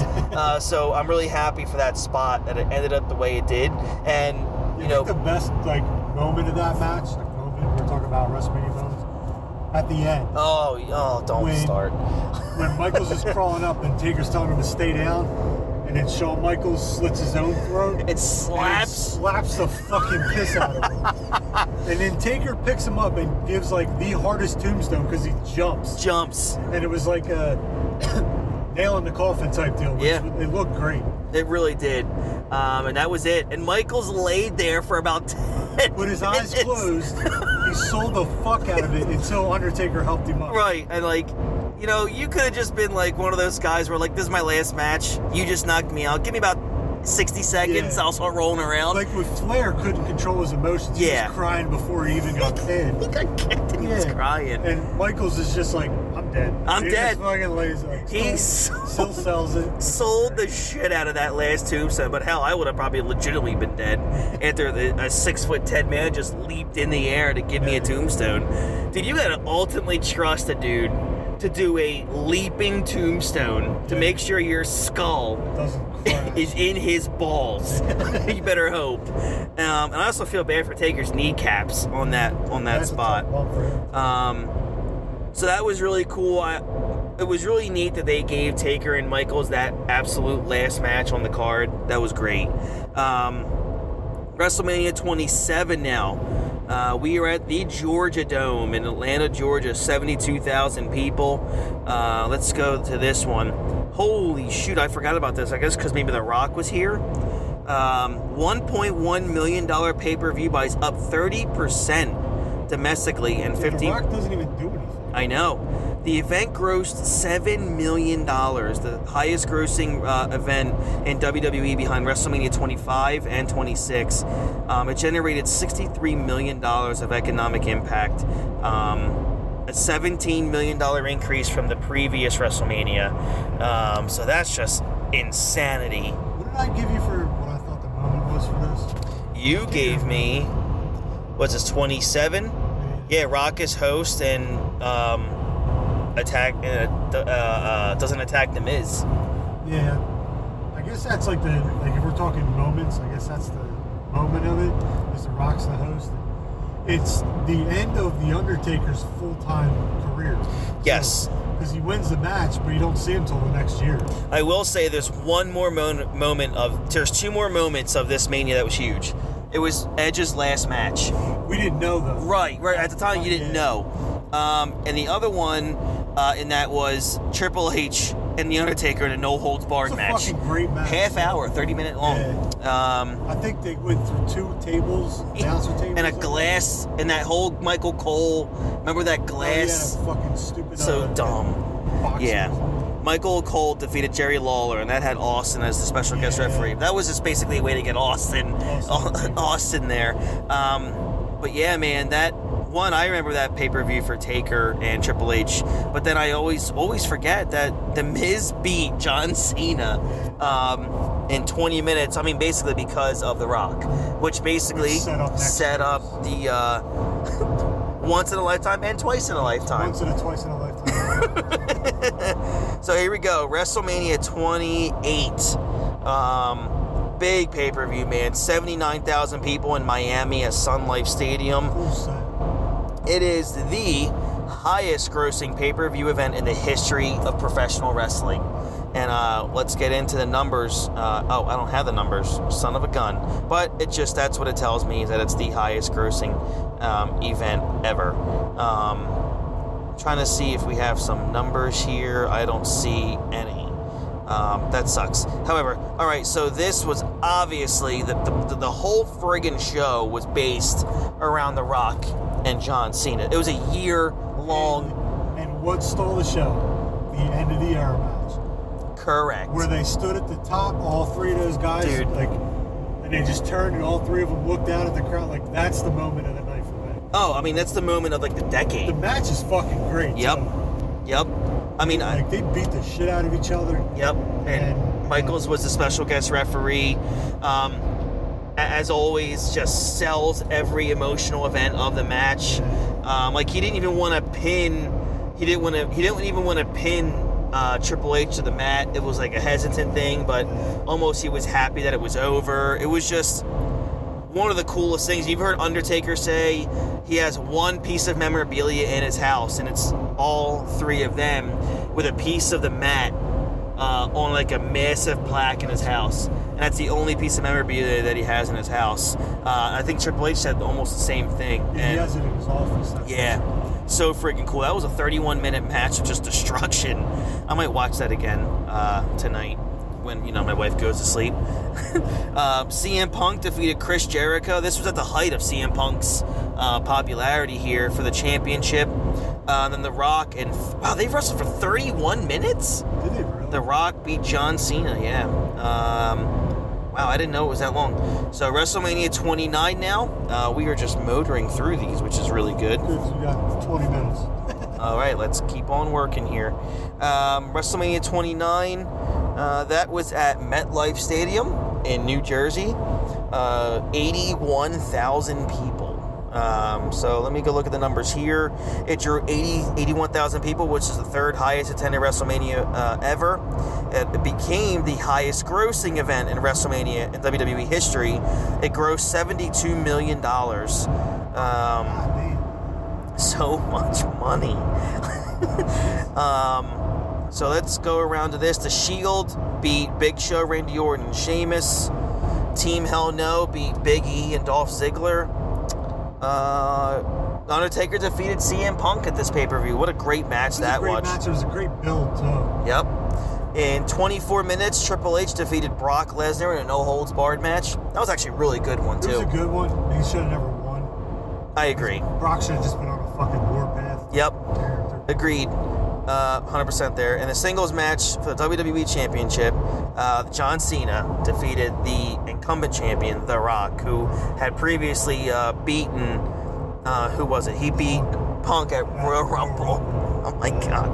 Um, and I believe in this match was this a match that basically The Rock his whole body broke. Yeah, he got injured. he tore like his groin. He had a hernia. He broke. He tore. was pulled or something. Yeah, he tore rib muscles. Like, geez, Louise, no wonder he hasn't wrestled really since. Yeah, that's what I think. Uh, cinema studios were like, Yeah, you're, You're done. Please, God, like no. we make fucking half a billion dollars on your movies. Yep, We can't have you hurt yourself. agreed. So here's another great one WrestleMania 30, 75,000 people in the Mercedes Benz Silverdome, brother. Superdome, brother. it was in the uh, Superdome, April 6, 2014. Um, the what what did you have here? Is what you remembered for this one was this was chock full of fucking. memories. this was Daniel Bryan winning. However, you and I talked about it today while in line. Man, to start the event with Hogan, Austin, and The Rock was just such a. I get goosebumps thinking about it. Um, just absolutely incredible. Listen to this. You talk about an economic impact. WWE claimed $11 million in ticket revenue for this. They estimated $143 million economic impact on New Orleans. Um, it was actually rated the high, the highest rated WWE uh, event of the year in all top pro wrestling magazines, which is shocking because if if AEW had a house show on the same day, the Wrestling Observer would name it the greatest show in the history of wrestling. Um, so you had Daniel Bryan go over Triple H in 26. Dude, Daniel Bryan was a friggin' workhorse. Daniel Bryan, 26 minutes, he defeated Triple H to earn his spot in the main event. The Shield defeated Kane and the New Age Outlaws in three minutes. Yeah, it wasn't. I think someone was hurt. I can't remember. I think was it Billy Gunn was hurt because if you watch that, they kind of built that match and they come out and it's real quick. Ah, and I think okay. it was because someone was hurt. You got John Cena, he beat Bray Wyatt there. Brock Lesnar defeated The Undertaker. And that's probably the biggest moment. That's the has to be. Um, the shock and awe from the crowd after Brock pins him. insanity, man. Just, oy. and then the main event, obviously, in 24 minutes, Daniel Bryan defeated Batista and Randy Orton. A- Daniel Bryan almost wrestled an hour that I between the two matches. I know. Uh, here's a- actually probably one of my favorite pay-per-views ever. Uh, WrestleMania 31, Levi Stadium, San Francisco, 77,000 people. Um, this was a, a huge event. Uh, a lot of critics, man, uh, a lot of them said it was the greatest WrestleMania ever. Uh, that's what it was ranked. a fucking great match. And to me, it'll always have like a. Always have like a little black eye on it because the sun was out the whole time. It really was, I know, especially because of Taker and Bray. yeah. Um, uh, Rand, there's a lot of moments, man. Randy Orton beating Seth Rollins. RKO. That that's are the best RKO ever. ever, and the fact that they didn't even work on it. They tried. They Right. do it. That's why they say after that, after he RKO's, him, Orton starts like he's all fired up. Yep. And they're like, no, he's happy because they finally hit him. it's not. That wasn't part of the match. And in Seth Rollins' DVD, he was said he was on the ground yelling, "Pin me, pin me, pin me." um, and then the very next match was Triple H defeating Sting. Uh, one of the coolest like moments ever. Yeah. Um, except for that god awful Terminator entrance for Triple H. Oh, that was terrible. Um, like the NWO and DX coming out, like, and Triple H talked about that. I think Sting did too. They're like, how Sting should have beat him. Who cares? Like, what do you remember about that? You Exactly. NWO, DX, Sting being there. Like, it's you were there for the people in the match, not what happened at the end of it. Right. I agree. Uh, John Cena defeated Rusev. Uh, Undertaker defeated Bray in the main event, man. Brock Lesnar versus Roman Reigns in the great one of the greatest moments ever in WrestleMania, the Seth Rollins cash in. Um, let's see, that was just honestly like didn't see it coming because he just lost. Like in hindsight, you're looking back like, yeah, he lost. He should, you know, but yeah. and the crowd didn't see it either because he got a massive pop. He Yeah. was a fucking heel. I And he got a great pop. Um, that was like the last time that Seth was like that heel run he had was great. Uh, WrestleMania 32, the biggest WrestleMania in the history of the company, uh, took place at AT&T Stadium. 100 and almost 102,000 people. Um, let's see here. Set multiple records for the company, including grossing 18 million dollars. Uh, 102,000 people. Um, let's see here. Uh, they said that weekend a lot of critics and media people rated that the takeover event was actually the better event. Yeah, Um, Takeover has beaten WWE's events for since then. My- like every weekend they have both of them. It's like, dude, Taker, Takeover was fucking phenomenal. My favorite moment of this event actually was Zack Ryder winning the Intercontinental title. In that ladder In match. that ladder pretty cool. And there's a great picture afterwards with him and Razor. Yeah. Like where he shows and Razor when he was a kid holding Yep. Razor's title. Yep. And now Razor's holding his title. So cool, man. Um, another great underrated match was the match that happened right after that Jericho beating AJ Styles. Uh, let's see what else we have here. The League of Nations defeated the New Day. However, the cool moment of that was after that match is where Foley, we, Michaels and Austin. yeah we saw Foley, Michaels, and Austin. Um, Austin gets a fucking massive yes, he does. Glass break. My God. Brock Lesnar defeated Dean Ambrose in one of the most disappointing um, matches of both their careers. Charlotte Flair defeated Becky Lynch and Sasha.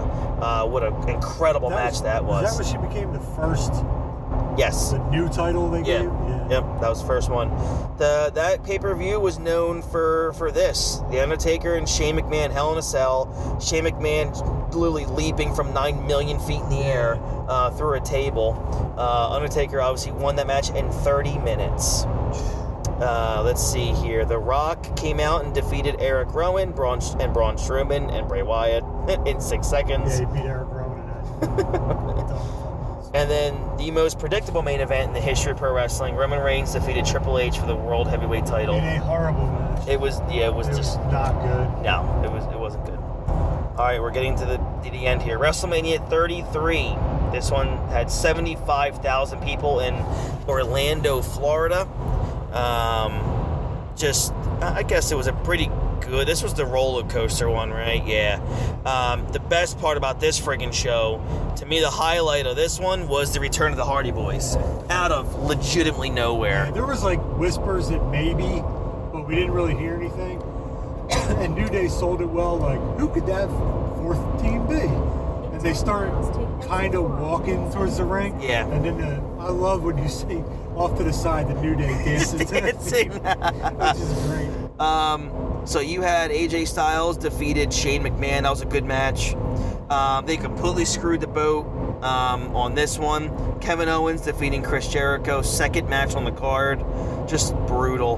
Um, that was the best storyline in the company going into that. The best part of that match was the Kevin Owens finger on the rope. Like, Yes. That was pretty. The Hardy Boys won the Fatal Four Way Tag Match for the title. Um, Seth Rollins defeated Triple H in 25 minutes in a non-sanctioned match. Um, that it's was not sanctioned, but we're going to give you guys entrances. There's going to be a ref, and correct. that. but it's not sanctioned. Right? No. Just call it a shoot. Um, and one of the many burials of Bray Wyatt, Randy Orton beat him for the WWE Championship in 10 minutes. which was a terrible match with terrible fucking graphics Yep. ring. And it just It bad. Was- and then Roman Reigns defeated in what we all thought was the final match of The Undertaker. Um, that ended up not happening. the moment of that's his gear in the ring. Yeah. Afterwards, which was fucking great. It was, and then It was uh, a great geez. visual, and then they said how the ring crew left it there all night to the next day. Like they broke everything down except that. And you saw this cool picture from the day after WrestleMania of the ring with his shit still sitting. Yep. Which is cool as shit. And guess who's wrestling in a month? The Undertaker. Four years ago. it's incredible. Uh, WrestleMania 34. Uh, let's see here. This was at back at the Mercedes-Benz Silverdome in New Orleans. Uh, 78,000. And guys, it, I understand it's a Superdome. I know. I'm joking. Uh, 78,000 people. Um, let's see here. Going back, it's like, geez, I kind of remember how good these were or not good. Uh, Seth Rollins beat The Miz for the Intercontinental title. Oh, The Miz and Finn Balor. That was a good match. I believe we watched this pay per view at your house. Uh, let's see here. Kurt Angle and Ronda Rousey defeated The Authority. in a fucking really good match. Like really Way good. better than what I thought it was. Gonna I be. know. Actually, it's funny. Like one angle was all right. Like he looked bad, Yeah. but he looked bad. He wasn't angle, but Ronda was incredible. was so good for what we like. We had no clue Right. how good of a wrestler. She, yeah, she's an athlete and all that stuff, but holy shit, was she good? Yeah, I, I agree. The best match of the night to me was a match that lasted two minutes and 45 seconds. The Undertaker squashing John Cena, was And awesome. That's where I thought like, do that every year. yes. Like, just come out. We don't need a fucking uh, 20 minute match from you. It was her so well done. Right. For John Cena to sign up for that and just be like, dude, I'm on the Mount Rushmore of wrestling. Yep. Squash me into. Yeah. Just goes to show you how much respect people have for the Undertaker. and how much people should stop shitting on John Cena. Yeah. Like that guy is like the Hogan of his era, and he said, "I don't go ahead, squash me up. yeah. Just got no offense in, just squash me down." So freaking cool to, to see that respect. Um, let's see, Daniel Bryan and Shane McMahon beat Kevin Owens and Sami Zayn. Uh, Nia Jax won the WWE Raw Women's Championship. AJ Styles defeated Shinsuke. This was like the burial of Shinsuke. Yeah. Really, I mean, they, they built that that whole rivalry up so much. She won the Rumble that year. Yep, he won the Rumble that year and, and lost. AJ, which is okay. It's AJ Styles. Yeah. Um, Brock Lesnar defeated Roman Reigns WWE Universal Championship in 16 minutes. I actually thought that was here where, like, I mean, it's gonna be it's Roman's era. Yeah, we but, thought it was going to be Roman finally going over it. but no. It would, like we said, I said it would have looked fucking great with all that blood pouring down his face. Yep. If he's standing there over the beast, like he slayed the beast with all this blood, like you almost got me, but I finally Right. conquered you. Right. But they, you know, went the other way. And here we go.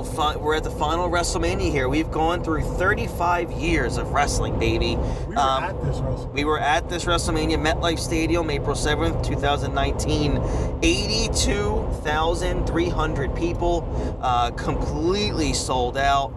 Um, I think they set a record for the amount of money generated uh, for a city. I think it was like 160 million dollars or something like that.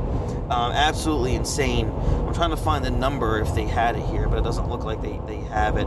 So let, let's run through what this was known for.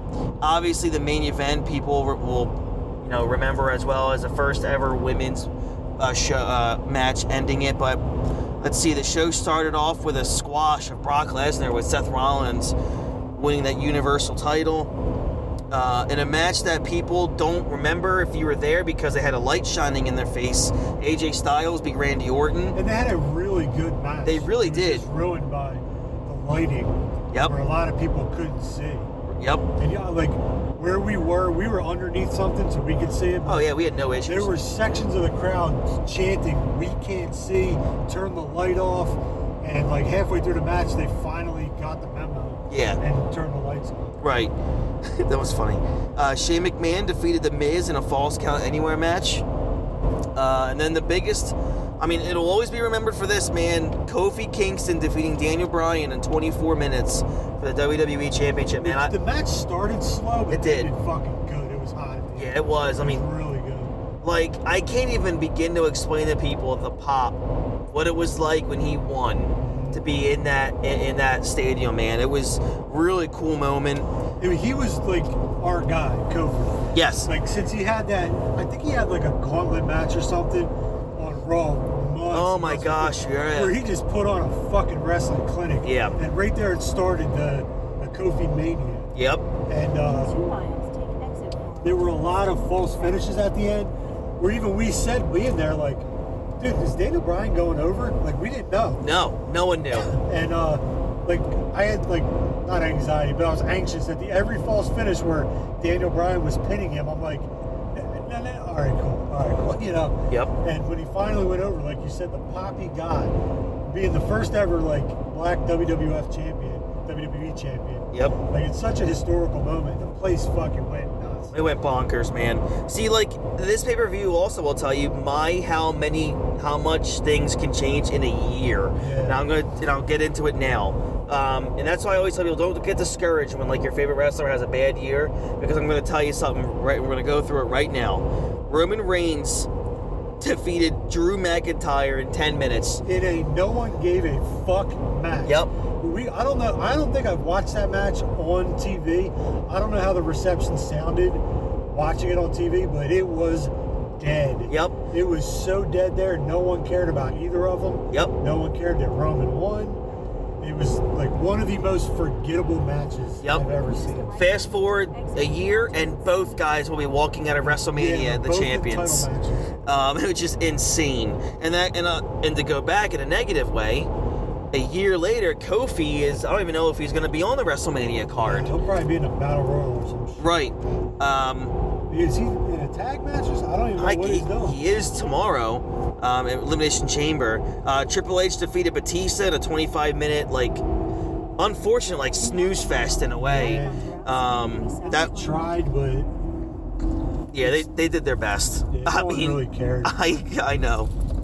Uh, Baron Corbin retired Kurt Angle here. Uh, that was tough. Yeah, very much so. Um, the Demon Finn Balor defeated uh, Bobby Lashley in four minutes. Um, There's someone else WWF ru- or Eve ruined was the uh, the demon. yeah, I know. Dude, that is a marketing like wet dream. that guy, and you saw him like less than a handful of times. yeah, that way, left. Yep. Um, if we go right, it's gonna be tough. We're gonna be going to AC. Let's go to camp. Final match of this card uh, was a winner take all triple threat match for both uh, the women's Raw and SmackDown titles. Becky Lynch defeated Ronda Rousey and Charlotte Flair.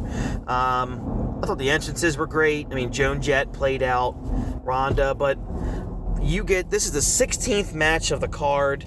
Seven hours in. Seven hours in. I mean, I mean, Kyle and I. It, it was cool that it was the first ever women's main event, but dude, nobody cared. We were over. I was over the show by then. It was a bad ending. It was a yeah, the- it looked like a rushed ending. It was I a- don't know if they called it an audible or whatever, but yeah, like a backslide out of nowhere. yeah. It was. was it. It was really difficult. And if you look at the replay, Ronda's shoulders weren't even down on the mat.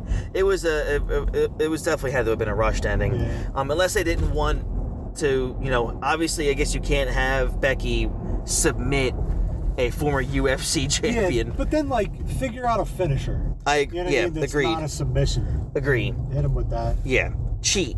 You Yeah. know, be be somewhat like a heel She in was a an way. edgy heel anyway. Right. So, you know, pull the fucking I don't know thing off the turnbuckle. Right. Get some brass knucks. Do something. Um, all right, that's 35 WrestleManias in the bag, and we got one in less than. What would you, off the top of your head, real quick, because we're almost home? Yeah, that's fine. What are your top like three WrestleMania moments? Like real quick, not diving deep like we just did. So, real quick, Yeah. uh, WrestleMania 25, all- um, uh, Shawn Michaels, Undertaker. Uh, WrestleMania 24, Michaels saying I I love you because that was the most real I've ever seen in WrestleMania, and for a pure moment from me as a fan. What, when, uh, again, I'm a Michaels mark. I'm sorry.